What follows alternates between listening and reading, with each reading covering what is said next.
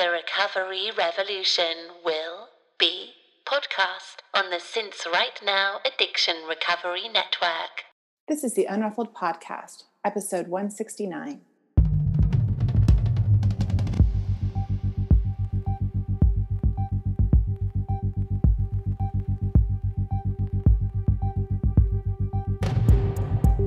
This is a podcast about recovery through creativity. We live an intentional life. We thrive. I am Sondra Primo. And I'm Tammi Salas. And we are The Unruffled.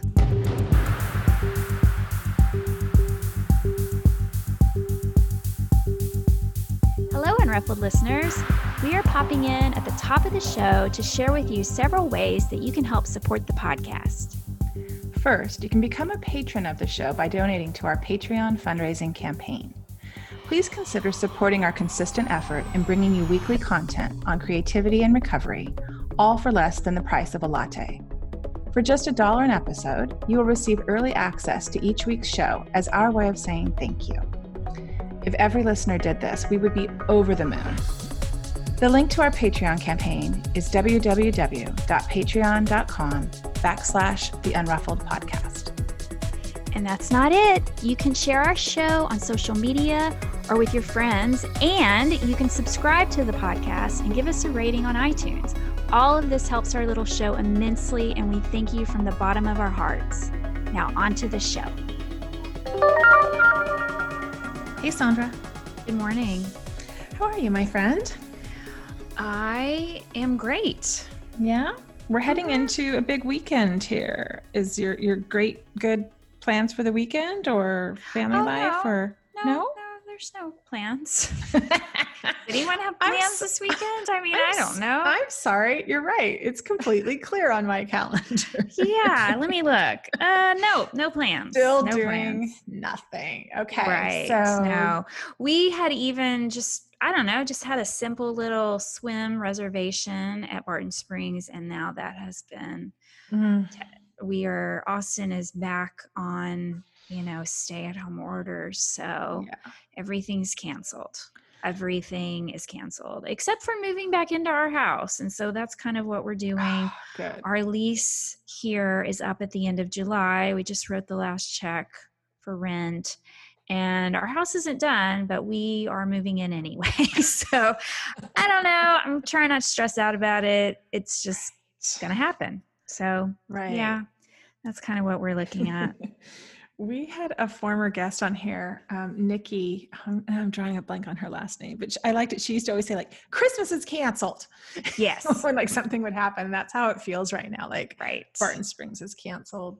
Our governor Newsom in California, is, yeah, shit's going down. He's getting firm. He's like a dad that's pissed off right now. He's like, "People, what are you doing? What is happening?" Mhm. Yeah, we got they texted our phones even, you know, like Oh. stay your asses home. Just stay at home. Like That's that. Texas. yeah. I have a, a guy in my morning meeting who's from Oakland. He's kind of an Oakland Raiders fan, and he had a kind of a hard, hard life. And he always it says, "Don't make me go Oakland on your ass." He's eighty. he's eighty years old, by the way. he's still got a lot of Oakland in him. He says, and I love it when he says that. So like Texas is gone big. They're like, Mm, "We're gonna far and wide. We're gonna text you people now. Stay Yep. home." yeah, you're not getting the message, obviously. So here here it is, right to your phone. yes yes. Okay well yes staying home over here too but still good. Nothing um you know i traveled a little bit which was a little bit nerve wracking i'm not going to focus on that too much. It was nerve wracking but um, i'm home and i'm happy to be home and i'm getting a couch delivered today Sondra. I've been living without a couch for two months. Mm. that's that's not so comfortable i just have to say not so Now is this something that you have to put together? Well, they're delivering it um, soon, and um, I'm hoping I don't have to put it together. We'll find out. We'll find out. I mean, I would assume couches come put together. Maybe you have to screw some legs on or something. yeah, I think that might be it. But it's beautiful, and it's it's what I want. It's the couch I've always wanted. Oh, nice. modern, uh, mid-century modern, beautiful legs. It's kind of ivory, oatmeal-y, taupey. Um, I love color, but like my walls in my house are all beige and tan. Um, and then everything else I kind of accent with color, but the basics Right. are kind of yeah, they're kind of boring. Um, yeah, so that's what I got going on. A couch getting delivered, and that's my big excitement. That is exciting. Yeah, that's it. exciting. yeah, yeah. I'll be prepping for a colonoscopy soon, so that's uh, what's ex- that's Ah. you know, if we want to talk about excitement, that's that's about it. That's about it. Um, I win. I just want to say on that one. You do. I'm the winner on that one. Okay, I, let's get into the intro here. We Yes. have um, we have to yeah. Let's, let's leave that there. Let's leave Okay. that there. You Um, don't want to talk about poop today? All right. Let's I think you know I don't. That's my four-letter word. You know I don't like talking about it. Oh, I love talking to you. Okay. Um, so today, really quickly, Florence, Italy. FLO, Mm. our retreat. Mhm. Our Remember retreat that that? was like Remember we were planning for that? It seems like halcyon days distant memory. dreaming up all these fabulous things to do and wear caftans and have disco dance parties and eat lots of good food and stay in renovated convents and a 16,000 square foot uh, villa that we were going to stay in. So, yeah, do you remember those days, Sondra? I remember those days. I remember those days and, and like weekly calls with our favorite friend Cody and um, planning things and itineraries and spreadsheets and yes. Ah, well, so that had to Sigh. had to cancel our we called it FLO and it was our retreat to go to Florence, Italy and to um, travel with other sober women and meet artisans and eat a lot of good food and lay by the pool and just kind of uh, and and and we we had some classes we were going to teach and workshops that we were creating. Mhm. and that all you know as with everything had to go on the back burner and and not happen and we had to cancel that. So we um in the process of doing and planning that uh, retreat had the good fortune of meeting today's guest carol ann Sicbaldi. And carol is the conductor of authentic local experiences um, and leads trips in almost all regions, from the alpine peaks of the stunning Dolomites to the most southern reaches of Sicily and Puglia. And she was going to offer her services to us and be a guest at the retreat. Mhm, Yeah, mhm. and so she she- was really she had done a lot of work for us Yes. already and planning some tours and and all of that and um but we're we were on pause now We're on pause. Yeah. Hmm Yeah. she was also um, a little more about carol. She was born in western massachusetts um, into an italian immigrant family She's lived in Italy for over 20 years now, and she's a single mom raising two teenage boys just outside of Florence in the countryside. And she talks a lot about in the interview about where she is exactly. And um, she has a BA in Communications and Women's Studies from Boston College. She also studied film, video, photography at the Art Institute in San Francisco. She's an accredited food uh, taster, having taken several courses in official honey, chocolate, and olive oil tasting at the gas at the Gastronomic Academy in um, Bologna, um, Italy. It- And yeah, She, yeah, what a fun job Carol has that she's created Yes. for herself and how that's morphed and changed over the years and how she keeps doing these beautiful, uh, custom made, bespoke trips um, and, and experiences for people. Um, to find mo- out more about Carol, and I highly encourage that you do, you please visit her beautiful website, carolsmoveablefeast.com. You can read more on, on the different tabs, the type of tour she does, and more of her um, about story. Um, she's also on Instagram at Carol's underscore moveable underscore feast. Facebook, same thing, Carol's Moveable Feast, and on Twitter at Carol underscore Sicbaldi. All right. right. I hope you enjoy her as much as we did, right? Yes, you can travel to Italy through your ears. Enjoy. Enjoy. Hey, Carol, welcome to the show. Hello, Tammi. Hi, Sondra. Good morning, Carol. So excited to talk to you finally. Uh, thanks for having me on the pod. This is very exciting. Yeah, I was so happy. Um, I was looking at my phone and doing a little bit of research yesterday, and I was looking at when you originally contacted me, like in a private message on um, Instagram. and it was in uh, January of 2019. So, can you know, you're all the way around the world. Instagram has connected us. Um, can you tell our listeners where we're talking to you from? Yes, I am. I live in Tuscany, Italy, and I'm just um, about 40 kilometers south of Florence in the countryside. Mm. Yeah, I just want to dream that for a minute. I know, I know. It's just like I'm just closing my eyes. I really am. I'm just kind of letting that settle in. oh. And remind me how long you've yeah. been there, Carol. Remind me how long it's been since you moved there. 20 years. Wow. 20 years. Yeah, not just in Tuscany. I was in Bologna for 10, and I have been in Tuscany for 10. So it's really kind of interesting. And it's, it doesn't seem like much because you know um, Emilia Romagna is just the, the, the region just north of Tuscany, but um, it's very different as things are in Tuscany from uh, in Italy from one region to the next. So my experience in Emilia Romagna was quite different from my experience here in Tuscany. Mm, yeah, and Carol, real quick, where were you born and raised? You were born and raised in the states, right? That's right, in Western Mass. Okay. So I grew up in a really small town in Western Massachusetts. I studied in Boston and San Francisco. Mm. And um, then lived in those two places primarily before before I moved to Italy 20 years ago. Yeah. And was I know I know you have family um, origin story that that is based in Italy, but also cycling took you there too, right? Didn't you have a passion for cycling and that's right. When I lived in San Francisco, I started getting into biking um, because the landscapes there are so beautiful and it's a beautiful sport. And I started cycling a lot and then coming to visit my relatives because I my I'm Italian American and my grandparents immigrated from Piedmont and Tuscany in the in the 1920s.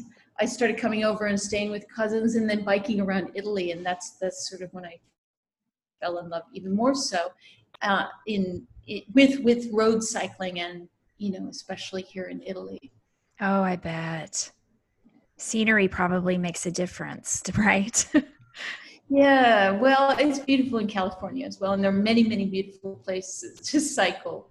But there is something about cycling here that's that's quite special. Maybe it's the history around um, biking here and how people use the bicycle in so many different ways and um, yeah, I don't know. There's something romantic about it, I suppose. Mm.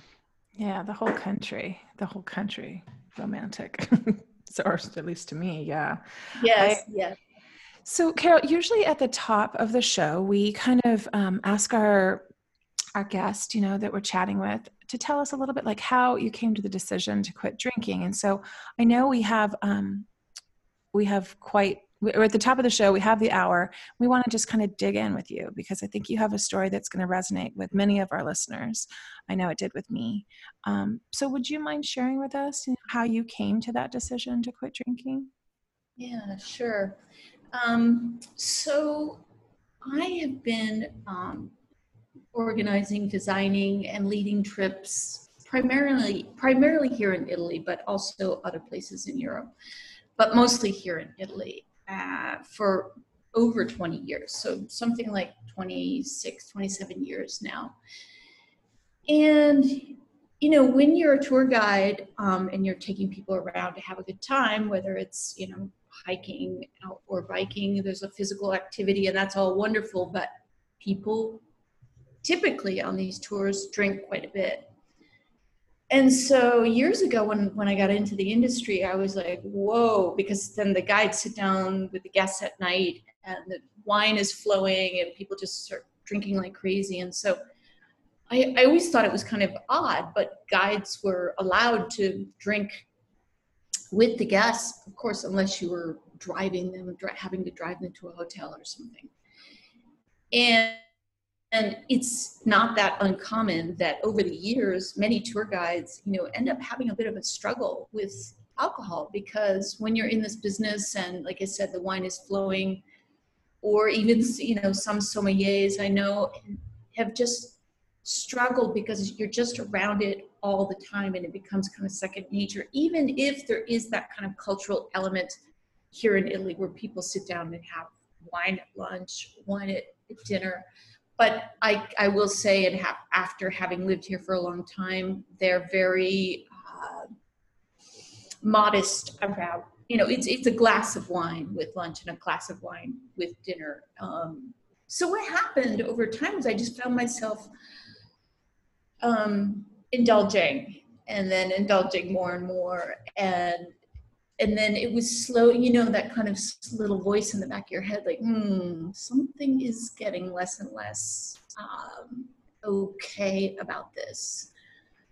And so that that went on for for quite some time and then i would stop for a while and start back up and stop and you know or say okay i'm going to go on tour this week and i'm not going to drink or you know whatever. Lots of um, false starts and stops and um, you know promises to myself this and that. I mean we've all been there. Right. And um, but the last two years were very, very interesting for me in the sense that um, in the fall of 2018, I was um, involved with a, another tour guide, a man who uh, also had his own tour company, and we collaborated a lot on different tours around Italy and worked together. And um, I knew that he wasn't drinking, but there was very something very odd about how when he would go off to France to lead a tour, he'd kind of disappear for days. I would I wouldn't hear from him. And there were some other things that just didn't click, but but there was a lot of um, connection and passion and anyways without getting into too many details about it um, he committed suicide and he committed suicide the first day of a tour that we were supposed to lead together. And it was a kind of very shocking um, unfolding of events. And and then of course after his death i learned a lot about his drinking history. And um, he was in you know huge amounts of debt all over all over italy and in france and all kinds of you know deep dark secrets came out So, Um, Carol, let me, I'm sorry, just to ask a quick question. Were you in Sure. relationship with him as, um, as romantically, or was it just as business, or was it both? we were we were slowly getting romantically involved Okay. before Mm. his death yeah so it wasn't like we were an official couple and it, Mm-hmm. it was kind of the beginnings of something and but he you know in retrospect i understand now why he was kind of keeping me at a distance And, oh, and, and that's so devastating that's so devastating and you didn't Yeah. see his drink. You didn't see his drinking at no all. he never drank w- when he was around me or on tour so it was kind of these you know it was long- kind of sneaky yeah yeah. yeah binge drinking um, away from uh, away from tours and when he was Right. on his own and Were you drinking at this time? I was on and off with my, my own drinking at the time yeah Okay. All right. Thanks. I'm just trying to get a frame around it. Yeah. Oh, I'm so sorry. That's so tragic. I can't even imagine. So the first day you're supposed to lead a tour and yeah it was the first day of a tour and um, he just didn't show up and and then the second day he didn't show up and meanwhile i'm kind of grappling with kind of you know, the group and taking care of guests and i couldn't get in touch with them and it, it was all kind of very very scary and sad and tragic. Um, but you know what what really was um very what, what made all of that even more powerful was about six or seven months later my my oldest brother um, um i'm number four of five kids. Mhm. and my parents are are no longer with us but my eldest brother who was 64 um, died of liver cancer related to alcohol Mm. so uh, yeah, he was a he was uh, at the worst stage of you know liver disease and very very sick and was hoping to get a transplant. But he was so far gone, and there was suspicion that he was even drinking right up to the end. Oh, So very very tragic. tragic story. Just right after um, this other this other incredible event with with this man in my life, and so it was at that point where I remember being at my brother's funeral in Western Mass and standing there thinking, "This this is a sign from Right. God, but this is this is really um, this is it." But I will say, it was not the final final. I still Right. you know, I still struggled and drank some after that. So it's been a journey, a real journey. And can you imagine after, you know, having those two like major deaths for very, very important people in my life, and I still, you know, picked up a glass of wine. Um, it just, it just get kept getting more and more clear to me though after that. And I don't know quite, I don't know the best words to describe it, but I guess I right. It's like started- the curtain it's almost like the curtain parts a bit and you know what you've already seen you can't unsee.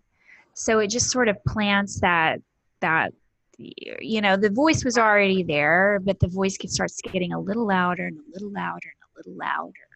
But it's ba- it's cunning and baffling you know like like they say. It logically it makes no sense right? Yeah, I mean, I'm sure I'm sure that you can relate to this, but but for a long time I felt like you like I, I had been, you know, to AA and I had two different sponsors and I went through the steps twice. And then I, you know, had done some stuff um, and still continue to be somewhat involved with um, Annie Grace and in the Naked Mind, this this Naked Mind, and I you know, I had like different nutritionists that I worked with and, and um, exercise programs and um, other kind of spiritual retreats I would go on. And each time you think, okay, this is gonna, this is gonna be it. This is gonna, after this, I'm really gonna stop drinking. And then you drink again. And, but I, but I realized that it's just all part of the journey that every single thing that I did and every encounter, retreat, I mean, in some ways, book or memoir that I read was all part of the path leading up to when I finally had my last drink, which was December 13th of 2019. So it's like 203 days now. Oh, that's amazing. yeah that is That's amazing incredible. Carol. yeah Oh, well, Carol, so okay, that's a lot to unpack. Thank you so much for for sharing that with us. It's hard to um my brother-in-law passed away 3 years ago, um drank himself to death as well. Um or not as well, that wasn't your brother's story, I'm sorry, but drank himself to death.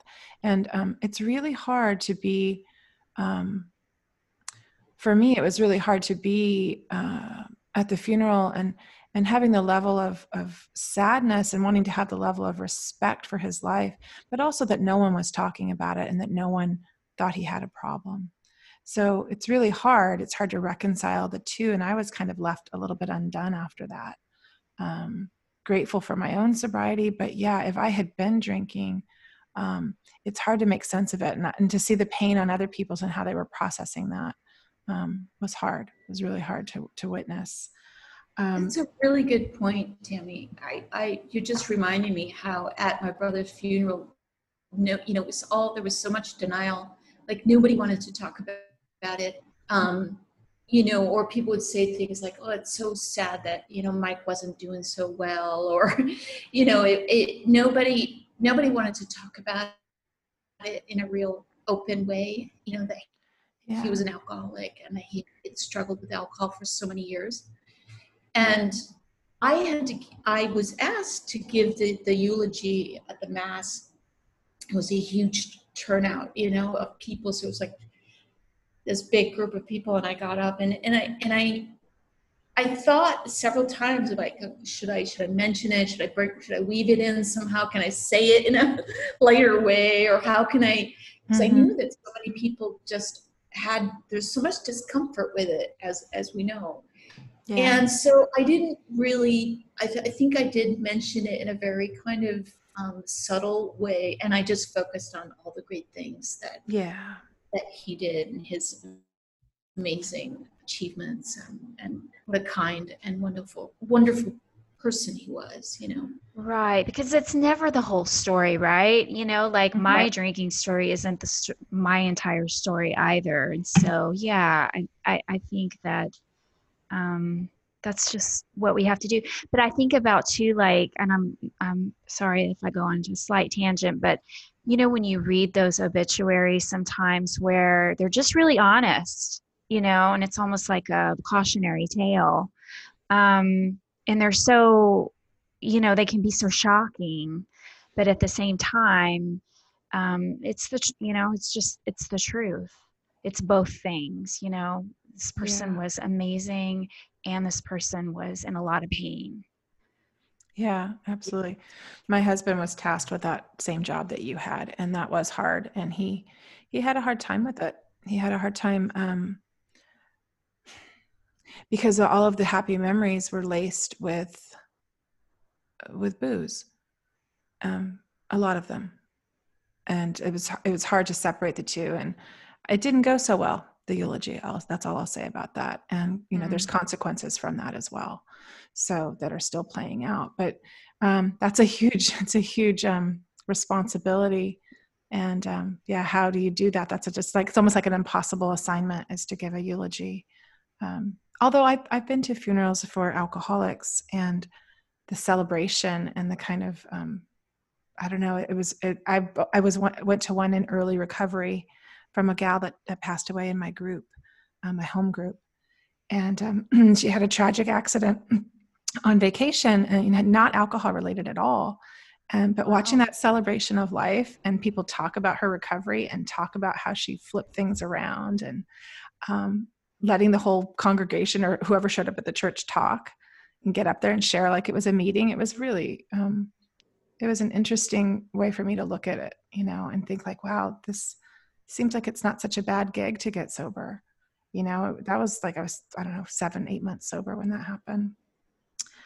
Um, you mentioned carol that you've worked the steps twice. I've only worked the steps once so i'm curious and if you don't mind sharing um, around when did you work steps and, and how so this is obviously you've been trying this for a little while. Was that in, in the recent past or could you just give me like how did that go? Yeah, I would say um, in 2017, I started really um, realizing that there was an unhealthy, there was an unhealthiness about um, my drinking. Um, not so much on tour because I, I sort of got to a point where I realized that I couldn't function and work well, and you're responsible for you know large or small groups of people. In any case, you're responsible for people. So I was really able to get it down to practically nothing on tour, but then I would come home and kind of make up for um, what I didn't drink on tour. But uh, I, you know, I started going to AA meetings in Florence, and it was a little bit odd because in Florence, um, and it's probably not that way right now because there's no tourists and nobody in Florence. It wasn't much of a home group because there was so much transience Ah, to people that attended the meeting. So if you could imagine, all it's the only English. There's only one English speaking AA meeting in Florence, and so um, everyone goes to that one. wow And so it was it was a strange um, kind of gathering of folks from all over the world, and it was kind of interesting, but there wasn't like a real feeling of fellowship and um, you know that that just and, and that was the the closest meeting to me in English, and I preferred to do it like in my in my own language, my first whatever mother tongue. So uh, I had been to some Italian meetings, and they, they were a little bit different in feeling, and I can't describe why that is exactly. But so I, I, I went for a while, and then I discovered the online meetings um, in English, and um, you know, there's a whole bunch of them around Europe. So I started tapping into that, and that was really, really nice. But again, very different, and. Uh, so I went through the steps, and I had heard, you know, lots of people say that that it's a good idea to go through the steps um, at different times, you know, Mhm. and it's not something you need to do once. So, or that is you know once you do it that's that's it. And i found that really to be true that when you go through it go through the steps a second time completely different things come out. Yeah. and um, it was very very powerful the second time and my second sponsor was much um, a, a much better fit for me. So um, it was it was it was all very very very positive. But for some reason i didn't i didn't get sober with aa Um, Yeah. But that didn't awakening. Yeah. You didn't, Sondra? No, no, I didn't get sober with AA. You were you were like me, like we were doing our own Yeah, thing. no, I didn't. found it. Yeah, Yeah. yeah, I didn't go to my first meeting until I was about five months sober. So. Okay. Yeah, I was about seven months. But see, I still credit that with helping. I don't know why I do. when you just said that, I was like, huh? Um, yeah, I guess that's true. so No. you you started going to meetings after you were already sober Yeah, yeah, I was I was Okay. five months sober before I. So I, yeah, I always say that. Like I, I don't uh, credit AA at all to my sobriety because it didn't. It did, wasn't the thing that saved me. Like it has so many, so many people that I know. Right. Yeah. Yeah, I always say that I came to AA when I was seven months sober, seven months and a day, because I was about to drink um, on my seven month milestone. Because I just figured I could, I could factor it back in. Um, but I definitely credit it for um, keeping me um, on the path. And I feel like it has it helped kind of uh, create a foundation. I was looking for one. I was kind of desperately looking for one. Um, so yeah, so yeah, Carol, it's not. I think it's just fascinating because the, the the steps are they're no joke, right? Like I feel like they're this kind of um, for me like this little roadmap that I needed, um, and I can definitely say like it. If it wasn't the thing that got you sober, like it got you on the path and got you prepped and ready for the next thing that might um, become the thing that would help you know help you pivot, right? Exactly, which is what what I was saying earlier is that I feel like every every thing that I did, including AA and spiritual retreats and getting into yoga and you know every thing is all if you could like weave I don't know a tapestry of some sort each piece was part of of the step to getting to where I am exactly today. Um, Yeah, yeah. And would you say though, one more question about that. Would you say though that that, that it came down to it, it had to be an internal shift? Like, yes. yeah, yeah.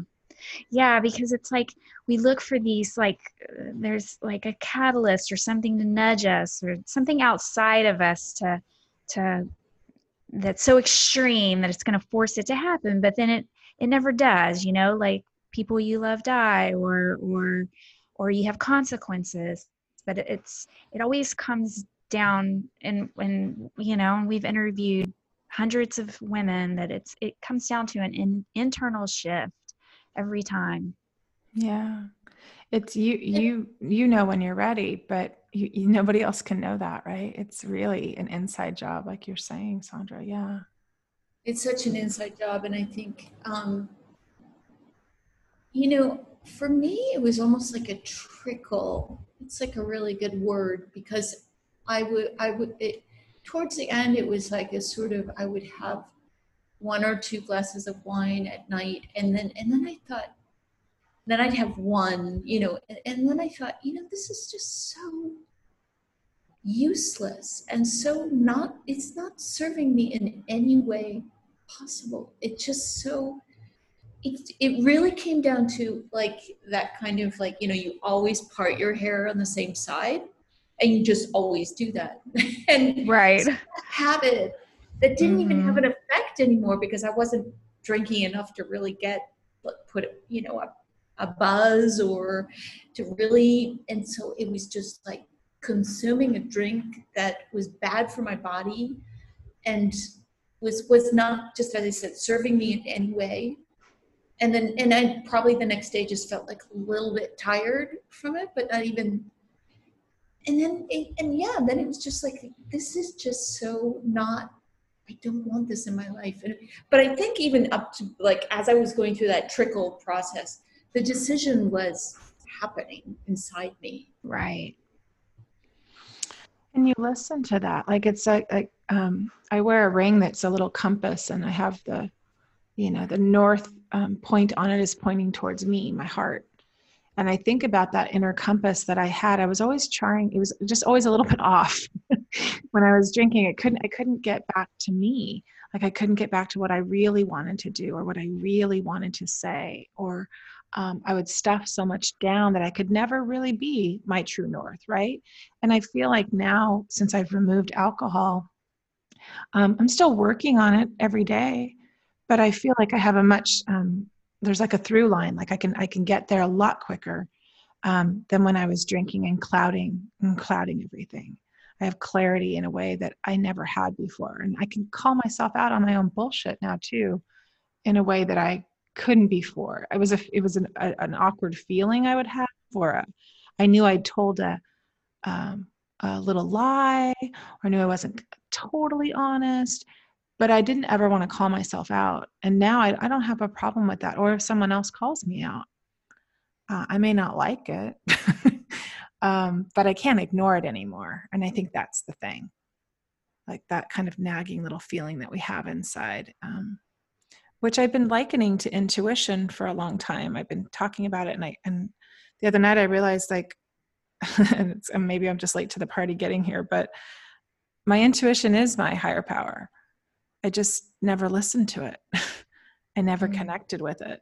I I kind of kept it at bay, or I thought it was a fluke when it would happen, or you know, don't listen to that voice. But it was always there. I was always there. Yeah. Yeah. Uh, well, so Carol, so so I reached out to you in February. So I'm looking at your dates here on this little time I'm having keeping notes. Um, you had reached out to me in January of 2019. So that must have been a few months after your um, your friend passed away, right? You said right. in the fall of 2018. So you reached out to me in January of 2019 with a message on Instagram, and then you quit drinking in December of 2019. And I reached out to you in February, the very beginning of February, when Sondra and I were planning this incredible retreat to Florence. So you were just freshly sober. You were like, and right. so eager and so um, so awesome to say yes to to wanting to help us and be part of it. And I loved it. I appreciated your enthusiasm and um, and we were working with our friend Cody from France. Cody's been on the show, and uh, you two hooked up and chatted. And um, yeah, isn't he the best? Do you do you have the same? Uh, is he your French boyfriend as well? He's well, I think so. I think everybody's French boyfriend. He's uh, just, we're, all, we're all dating him. It, it's just so easy to um, connect with him. He's just there's so much ease and there's so much joy, and he has such a great sense of humor. Yes, um, yes, yes. Yeah. So, um, yeah, that that that all kind of that whole synergy and energy that came together for the for the for that trip that I hope I'm crossing my fingers is going to happen one day. So Oh, I hope so too. We were so bummed. I'm still, I was thinking about grief this year and all the things that are changing. And like, that's, I've been having grief over that trip. Mm-hmm. It was like this beautiful um, idea that I think kind of the seeds were planted with Sondra um, when you were working with Cody last year. And then, you know, when I met Cody in France in September, you know, they were kind of germinating those seeds and then in January, we're like, let's just pull the trigger. Let's just do this. We had no idea that there'd be a global pandemic, right? Like, we didn't. just so we were really pushing forward and, and cody was being very cautious and we're like no we're going to make it happen we make shit happen we're just yeah. going to do it you know it'll be and, and if we make zero dollars that's fine we just want to go have this experience with other sober women and travel and connect and um, and you know we in no way could we know what was about to happen and um, we, right. we, we sold it out in a week carol but get i was going to say but guess what the proof is in the partial success that we had with uh-huh. it so we can we can recreate it it can happen Oh, again. absolutely. I mean, Yeah. I, I, I really do believe that there's a, there's a, there's a future in alcohol-free tours or these kinds of retreats that are um, not necessarily focused on alcohol-free, although they, they, they, they are alcohol-free, but are, um, are experiencing and um, uh, enjoying, you know, well, every, everything that there is to, to enjoy in sober life, you know, just life itself. Right. And so bring that to Italy or bring that to, you know, whatever. you know just right and just to have the options i mean we you know we have normally have options of you know 20 different kinds of toilet paper when you walk into the door so we should or into a store you know we should have vacation options as well and which you know kind of leads us to your business why don't you tell us a little bit about that carol um, tell us the name of it and and what Okay. exactly it is you do Sure. Um, so the name of my company is Carol's Moveable Feast. And um, the way that I sort of came to that name, because I, I, I, you know, it took me a long time to decide what to call what it is I do. I love the name, by the way. I was just, I was, I had that in my notes to mention it. I just love the word feast. I love the word feast. It just sounds like so lush and indulgent.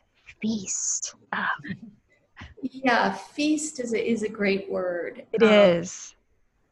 feast is a great word but anyhow i spent a lot of time you know asking different people and writing up lists of, of different names and um, the whole process was quite long because i had been working in this industry for you know 20 25 years or so because i just started my company just a few years ago and you know so for about a decade i led bike tours and then i transitioned into hiking tours. And all the while you know on any of these trips there's usually a large food and wine focus. So on those tours i was learning as i as as the years rolled on all about you know how people are making food in italy and what food means to them and what um, how it fits in culturally and how it differs not just from region to region but from territory to territory. So you can be in a 50 mile radius in tuscany and you know um, sitting in a in a village piazza and they're serving you a dish that's made in a completely different way even 20 kilometers away. So this became really like a kind of fascination personal fascination for me and beyond that even just the food thing um, i really started taking on a deep appreciation for the artisans themselves food artisans. So people making honey um, you know bee, beekeepers who then make honey uh, chocolatiers um, people making cheese all the different types of cheese they're making in different regions of italy and Olive um, oil and olive oil. olive right? oil, of course, and all the different food products. And then I took on a job uh, with Whole Foods Market for a period of time where I was taking around the what they call their buyers, their global buyers who are like really high level in Whole Foods Market, and some regional buyers, and they would come over and they would need a translator or they need someone to find them, you know, who makes the best uh, ricotta, blah blah blah, near Ragusa. And in some cases, uh, some of these producers, well, they had to be big enough to produce enough for at least, you know, a region, regional stores, Whole Foods Market. So these, these, they couldn't be too small, but kind of medium-sized producers.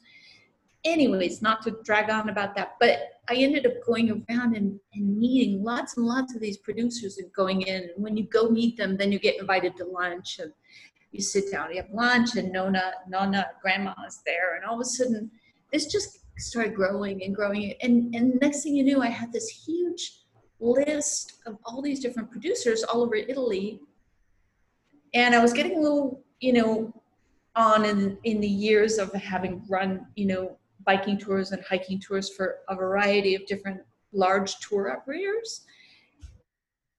And I just decided at one point, I my marriage ended, and I, I was still kind of I was very involved in the Whole Foods market work when my marriage ended um, in 2016, and I did a little bit more work for a couple of years with Whole Foods, and then I just decided that I had such a wealth of knowledge and such great connections that I just it was time for me to start my own thing, and that's how Carol's Moveable Feast came about, and I I also realized that there were so many different creative things that you could do beyond, you know, being in nature and meeting up with these amazing producers. But so I started doing very sort of creative pop-up picnics in the middle of the woods or in in unusual places, different landscapes around Italy, with a couple of different chefs who move the food. They have these portable stoves and they move them with ape, if you know what an ape is, those little three-wheeled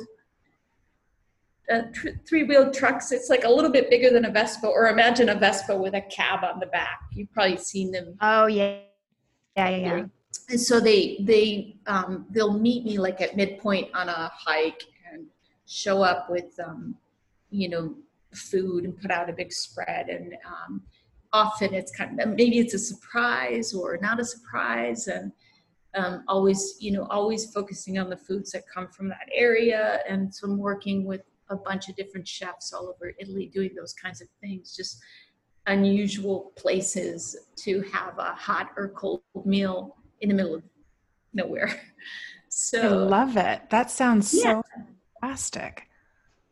I mean cody was so jazzed on what you do and he was just like we have to do this and we have to use carol and she's going to take us to these places and um, i just and the way he described it and, and your website is so beautiful too carol. Um, there was kind of some synergy that week. I can't remember sondra um, you and i had been talking or reading or sharing a post but the word bespoke kept coming up. Oh right. Yeah i love that word too. And i op- i went to your website and i was like and you, you give bespoke tours. Is that how you describe it that's right, because most of the work that I do is with with people who have traveled with me in one way or another over the years. Because now I've been in this business so long, I have people that that know me, and so typically they've been to Italy already, uh, maybe even a couple of times. And so when they come with me, they want to do something very unusual. And so I designed almost every itinerary for every client. So I'm not kind of recycling that that many trips. It's all very customized and tailored to people's interests. Right. So um, you know, I I've had people come with very specific interests in the past, like maybe they're you know crazy about truffles and they just want to go out and go go hunting with a with a truffle hunter and learn all about the dogs and then we're you know get, visiting people who are making products with truffles and everything is about truffles just as a, as a right. Or you know artists and artisans people come over and really want to meet people who are still doing things and still have the old crickety old shops and studios and really want to dig into all that. And it could be weavers or it could be you know leather workers or um, so i've done so many different things now. Um, based on people's different interests. So it's exciting for me. It's a lot of work because I'm kind of recreating the wheel each time in a way, but I'm also learning and growing myself because I'm making new connections and meeting new people and learning about things I didn't even know existed. You know? Right. So That's what I was going to say. I'm sure that once you make the connections, then they're there. And, you know, so it probably becomes easier and easier to tailor these tours um, yeah. as as you get to know people and families. I have a question about that and i mean this is i mean you could probably spend an hour talking about this but I, i was curious about the people there in the region. Do you find that uh, especially like the artisans and the farmers are these are these is this like a lineage of of people of Absolutely. families where they pass these um, trades and skills and land down, or they're like new faces out there? What what is that? What is that yeah. like? I would say if I had to guess, you know, a percentage, it's like eighty-five to ninety percent family handed down generations of of people doing the same kind of work fortunately and then and then there's some um, some of that disappearing because the younger people don't want to do that kind of hard work. Um, right. and they go off to the cities to find other jobs and or, and or leave italy or, or what have you. And so um, sometimes you have really young kind of ambitious innovative young people starting up something on their own and there's no kind of family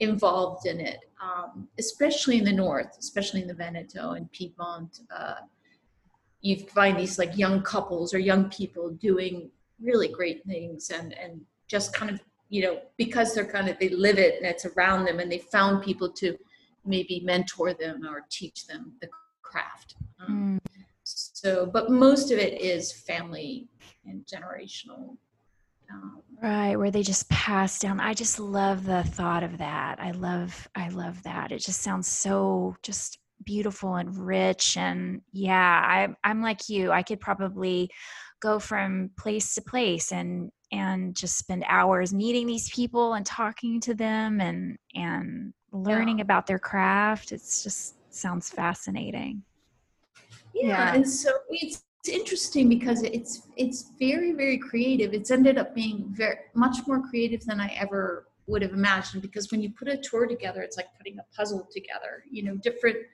pieces and how is this going to flow and how much time do we have to get which all sounds like kind of logistics but it's also an, it's it's not to sound too woo woo but it's like an energy flow too because i know the personality of that person there and how that's going to be and it's better if we go in the morning and he or she always talks a lot and there's a lot so we have to allow for two hours and and then we've got to fit in a walk in there somewhere. And you know it's just ends up being a kind of i like the creative process that you know.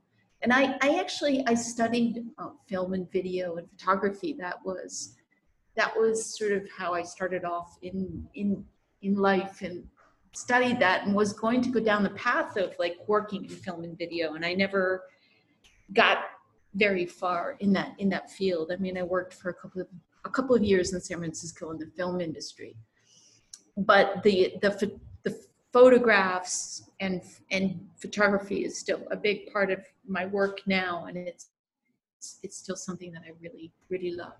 Mm, yeah. So yeah, I'm sure you are you're just you're in the the the through line is there your interest in people it sounds like because right. you know you have to be a you have to be a person that's that's interested in story um as a photographer and a filmmaker so yeah i can see how that there's that through line there and you're also setting a scene right like you're setting right. a scene when you're right. creating these um these uh custom one of a kind um trips and I think that's so cool, Carol. And then you get to see it all play out. And also, I mean, the, the, you're kind of the the uh, you orchestrate the whole thing. You know, that's going right. to feel really beautiful. So you get to see it from you know inception to completion, and that you've just yeah helped t- do like a. They're going to tell the story of their trip too when they go home. It's going to kind of ripple out. I think it's so cool, Carol. And you, I want to ask you, just as a creative and so creative entrepreneur, you're out there creating your business and creating these um, experiences for people. Your website, did you create your website, Carol? Because it's beautiful. Uh, yeah, the illustration is done by a guy named Francesco Zorzi. And he's Francesco, uh, he's yes. Francesco Zorzi. and yeah, Z O R Z I. And his website is francescozorzi.it. Uh, IT um, he does beautiful, beautiful work. And he's just um, somebody that I knew locally, and I loved his work. And so I asked him if he would do the illustrations for my website. Yeah. It's so great. I, yeah. Beautiful. It, you've just done a beautiful job on the whole thing. All of your, um, just the content and uh, that you're writing on it and descriptors and just, it's beautiful. You've done a great job on that. Yeah, well, it's still very new and somewhat incomplete. You know, I mean, for the hmm. for I I have a um, a new kind of brand of tours that I'm calling Nutré, which in Italian means nourish. And so uh, these are the alcohol-free free tours that I've been talking about that I Ah, I'm launching, you know, as we speak, I'm putting together the, the pages for this, but um, basically the, the focus will be on all these things I've been talking about, all the artisans and all the things related to food and because there's so much you can do beyond, beyond wine tasting. You know, people think of Italy and they think, oh, wine tasting. And I've had people say, well, what do, what do we do if we don't wine taste?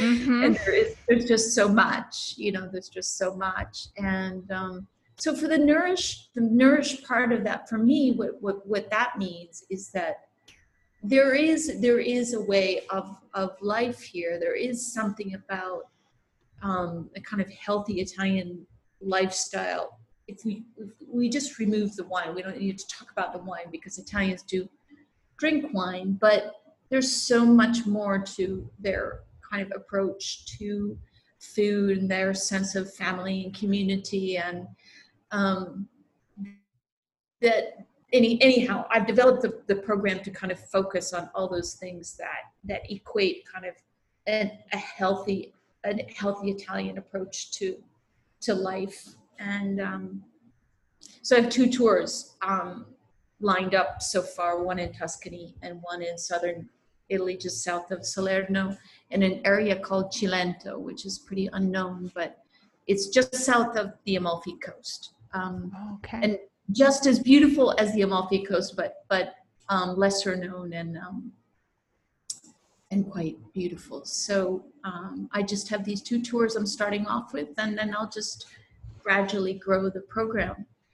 That's awesome. I think that's fantastic. I hope that really takes off.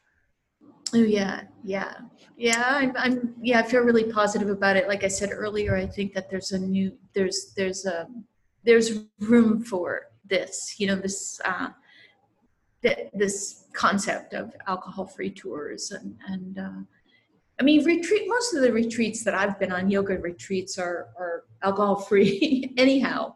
You know, most of the um, well-being trips, the wellness trips. I mean, I mean, there are people doing yoga and wine, but um, there's a lot of there. Are, there are a lot of yoga trips out there already that don't involve alcohol. Right. Mm, Can we? Um, I haven't talked about my imaginary boyfriend in a little while, um, Rich Roll. So I kind of do want to talk about the connection you have with with him. you were supposed to help work. Um, he, he he does an Italy retreat, right? And he was supposed to be there. I think this week, right? Uh, yes, I think exactly. he's supposed to be there. I think he just I think he just posted something on Instagram today or yesterday about that. yeah, yeah. Yeah, he and Julie do uh, a yearly retreat out of a villa that is 15 minutes from my house. It's very close to me, and it, and I'm I'm an avid fan of Rich Roll. I've been following his podcast for three four years now, and just really really love him, and I, lo- I love her work as well. Are you Julie. trying to get in on my imaginary boyfriend? Is that what? I? I feel like that's what's happening right now. I feel a little must be the uncomfortable. imagine- imaginary boyfriend for, for many, many women. All right, fine. I'll, I'll share them with you.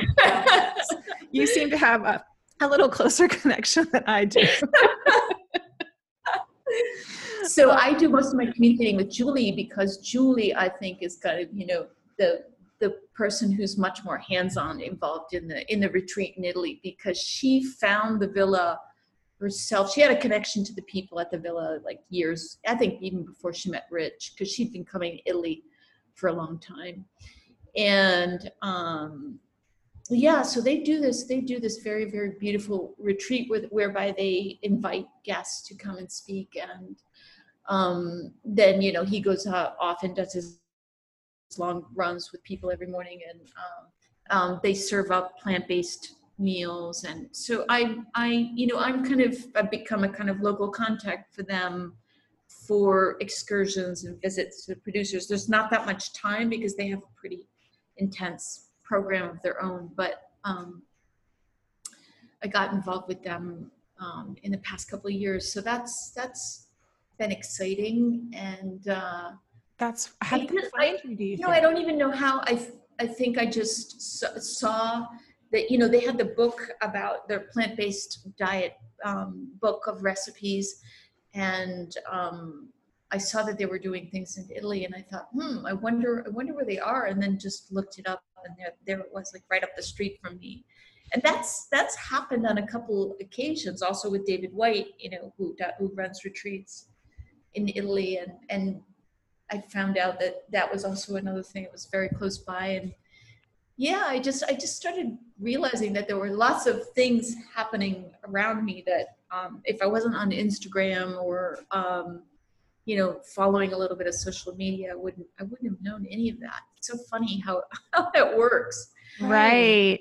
Well I, so you mentioned david whyte. Now i have to now i have to hear a little bit about what he is like and like to work with and i don't know just be in the presence of yeah, he's very magical. Um, David yeah. Whyte loves to walk. So um, I think the first retreat he did was in Ireland because, of course, he's Irish and from. Right.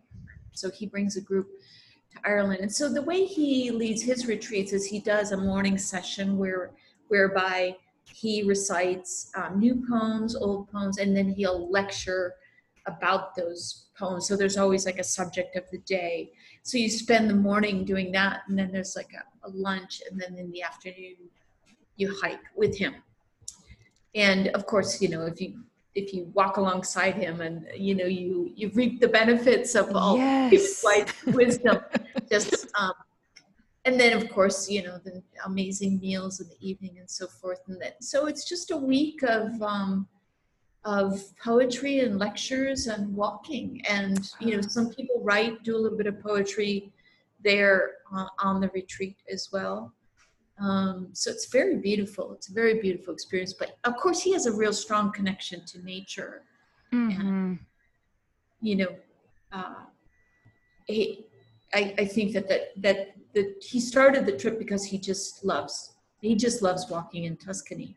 Yeah. And, um, there are enough people out there who would who would love to walk in Tuscany with David Whyte. Uh, yeah, yeah, I bet. mm-hmm, I bet there's no shortage of of people that would like to walk in Tuscany with David Whyte. Yeah.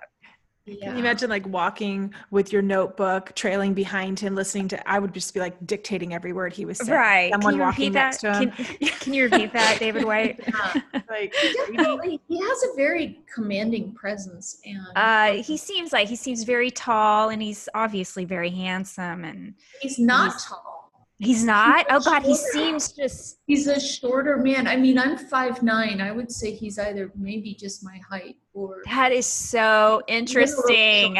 He's he's kind of a little guy, not not little little, but shorter and. Projects well, then taller. that just right. I was just gonna say, then that just even speaks more to the fact of, that he has this commanding presence because I never would have guessed that. He has a very commanding presence, and his voice is so magical and Ugh. soothing that when you hear him live, you're sitting there because it's the it's based at a villa and this like cozy, cozy um, salon, I guess, where where they where they do the readings and the lectures, and so you're all kind of sitting close by, and he's right there, and his voice is so. I, I, I don't know. It's like it's it's like a warm cup of tea on a cold yes, day. That is a very good description. hmm. Yeah. Oh, well, that was a lovely yes. Mm-hmm. well, I think that in this day and age, it's so awesome to see like how we can make these connections through social media. I know social media can get a really bad rap. It's how I met right. Sondra, you know, and I am yeah. grateful for it. It's how I met you and I'm talking to you. Exactly. Um, Exactly. So I think it's beautiful when these connections can be made. And I think it's so smart and business savvy of you to reach out and connect those dots because, yeah, there it is. They're right there, 15 minutes away. You obviously have a perfect service to offer them. And, yeah, and I so admire, you know, admire these folks. I mean, you know, David and and Rich Roll and a few others that are doing amazing things here, just in Tuscany and other parts of Italy. But I th- so I thought to myself, if I can assist in some way, share a bit of my knowledge, I can also learn a bit about how they're doing these retreats, what goes on, how it's, you know, how the format of the whole thing, and just it's very very interesting to see. how how they're how they're working here in Italy. You know? Absolutely. So that yeah, taking notes. That's that's why I take workshops from other artists. I mean, I take it to learn the skill, but I'm taking it so I can know how I can do my own. Right. that's in the back of my mind the whole time. That's why I take notes. Right. Like, how can I do this in my own way? Put my stamp on it. But how is it? How does it work? And I think that's why we wanted to do this retreat too. Like, how can we make this work, um, and figure it out and enjoy it and have a great trip um, with other people who share our. Um, I don't know, our lifestyle, you know, going alcohol free and traveling is kind of can be a really stressful thing to travel. And Yeah. um, doing it without drinking, going to airports, airport bars, you know, passing by them, being on a plane and not having a Bloody Mary was really hard for me in the beginning. That's Right. just like was my go to sit in a seat. Didn't matter what time it was, doesn't matter. I'm going to have a Bloody Mary on this plane and uh, be really parched and dehydrated when I get off of it and uh, I had to I had to change that. And I thought that by going on this trip and meeting ladies, and um, I mean, we had a beautiful trip mapped out, staying at the beautiful convent, uh, the Oh. converted old convent, right in was that Rome? Were we starting? in at Rome? Just south of just south of Florence, right? Florence, right, okay. Yeah, Beautiful, beautiful villa. Um, yeah. but it's all gonna happen. It's Villa. all gonna I happen. in know. Yeah. Oh, I hope somebody books that villa and we get our money back. Right. Oh, speaking of, I was gonna, I was just gonna bring it up just briefly. How is the how how uh, how has is COVID and the pandemic? How does it look there now for Yeah. for you? Well, um, you know, I, I, I would say that that um, there was a lot of confusion initially, right? Because Italy followed China, and so it just there was it was just chaos, and um, you know the the prime minister was getting on the um, oh sorry, president of Italy, not the prime minister, but Conte was on.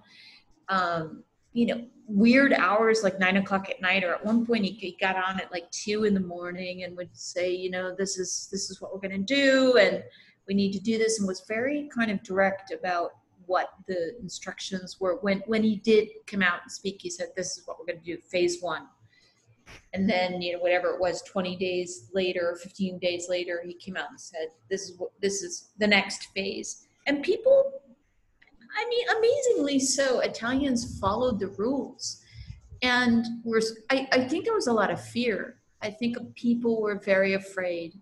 And because the population is so elderly, um, you know, it, it was devastating to the population here. And so people got scared. And the family unit is so tight, and people were losing their grandmothers and their aunts and their uncles. And it was very, was felt in a very intense way. And people got scared and just shut themselves up in their house. They, they were quite diligent about it. I mean I, I live in the countryside so i could get out and go walk in the woods and wouldn't see a person all day long. And so i kind of did that and that was my saving grace. But people in towns and cities did not leave their houses Mm, for two months yeah. and um, you know so with there there have been some recent clusters uh, popping up of, of some new cases and so forth but overall i think the the italians handled it in in a fairly good way. And um, there was a lot of criticism i think initially but again i think it was because the rest of the world didn't really know. And um, italy was one of the first to be hit so hard. And yeah they made mistakes but i think they they, the you know the the the people here um, again just kind of followed what, what what they needed to do and um, so things didn't get out of control. Right. Now- so is it more or less business as usual or? People are going back to business as usual but a lot of businesses small businesses and here in italy we have a lot of those didn't make it you know? Mm, and and and aren't going to make it through a year of no business and tourism of course has been hit the yeah, there's a travel ban. You, you we can't. Uh, you, the U.S. can't even travel currently to to Europe. exactly and they're going to reevaluate i think on august 1st um, about that but you know so europeans um, Europeans are coming down and into Italy right now a little bit, and so there's a little bit of movement. But Florence this time of year is is usually packed, and um, Mm. you know if you go into Florence today, it's I mean it's actually kind of beautiful for us not to have so much tourism. Or I have friends in Paris who said Paris is amazing right now. Right. Um, Nobody's you know, there. it's a beautiful time to experience all these places and all these museums without the lines and without the crowds. But you know, so things are are, are coming back to life. But tourism, I don't know how.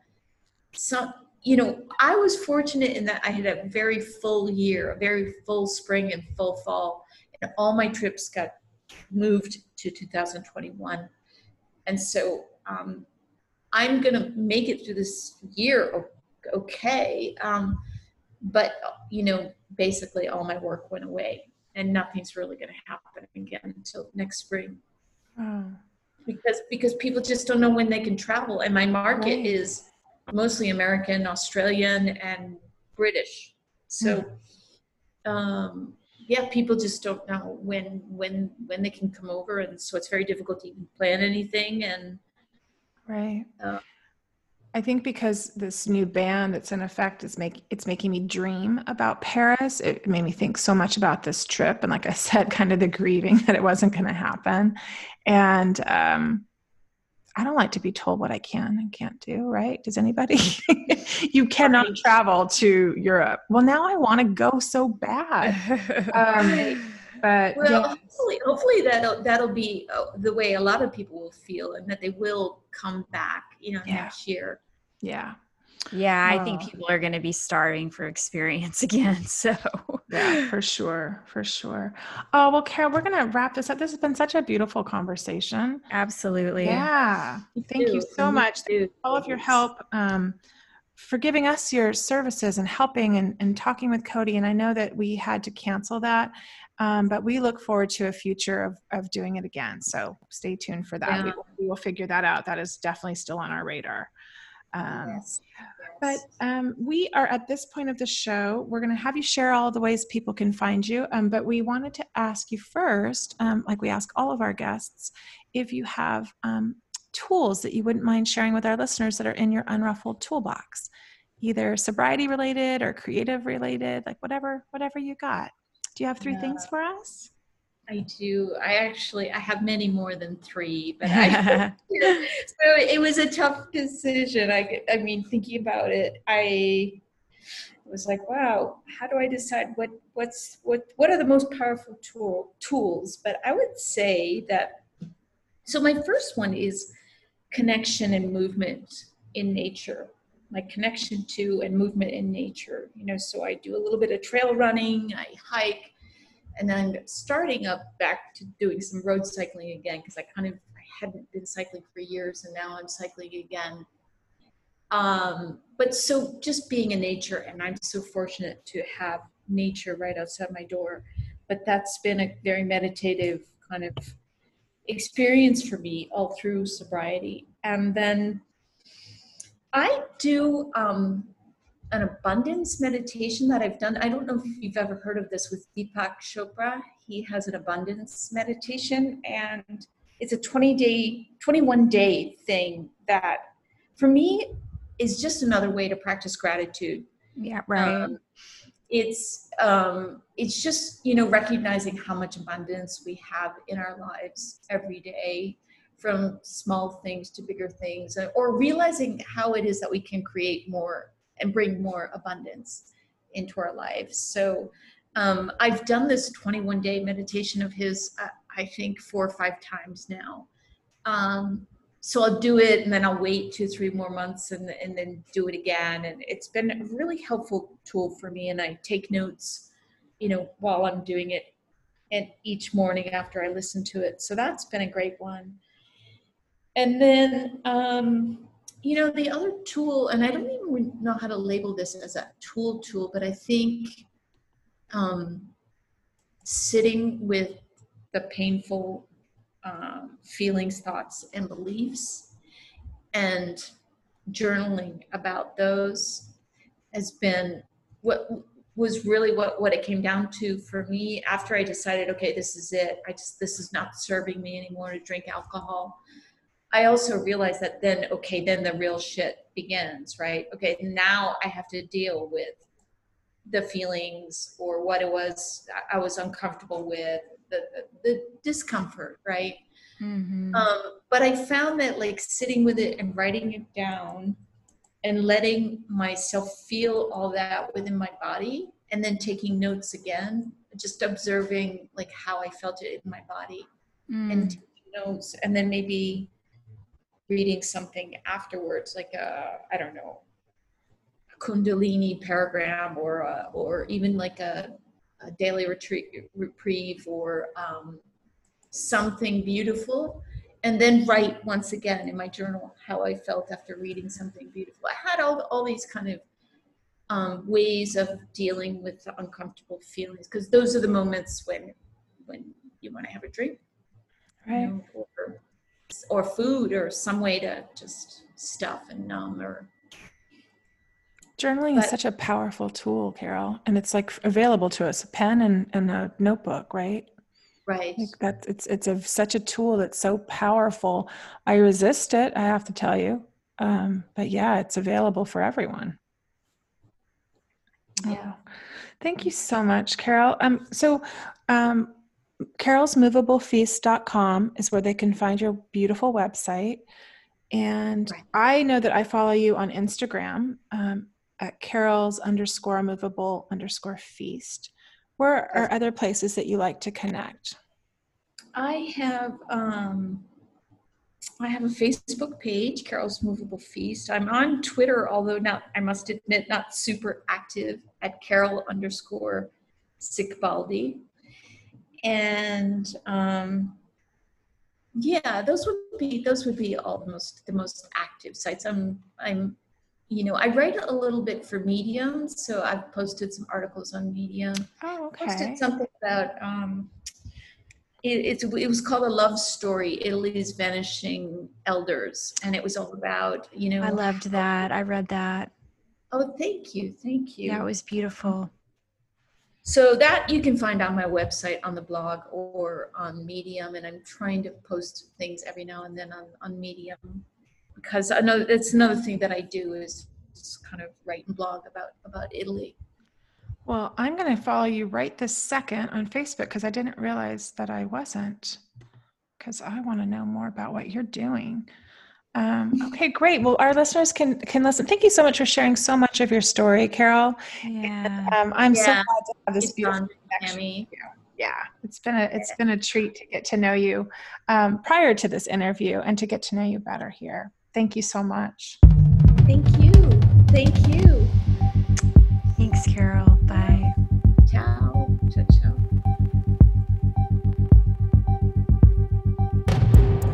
The Unruffled podcast was created and produced by Sondra Primo and Tammi Salas. Our show is edited and mixed by Steve Hecht. Original music composed and performed by Caitlin Schumacher. Original artwork created by Tammi with the help of graphic designers Chris Aguirre and Amy Lanier. Thanks for listening.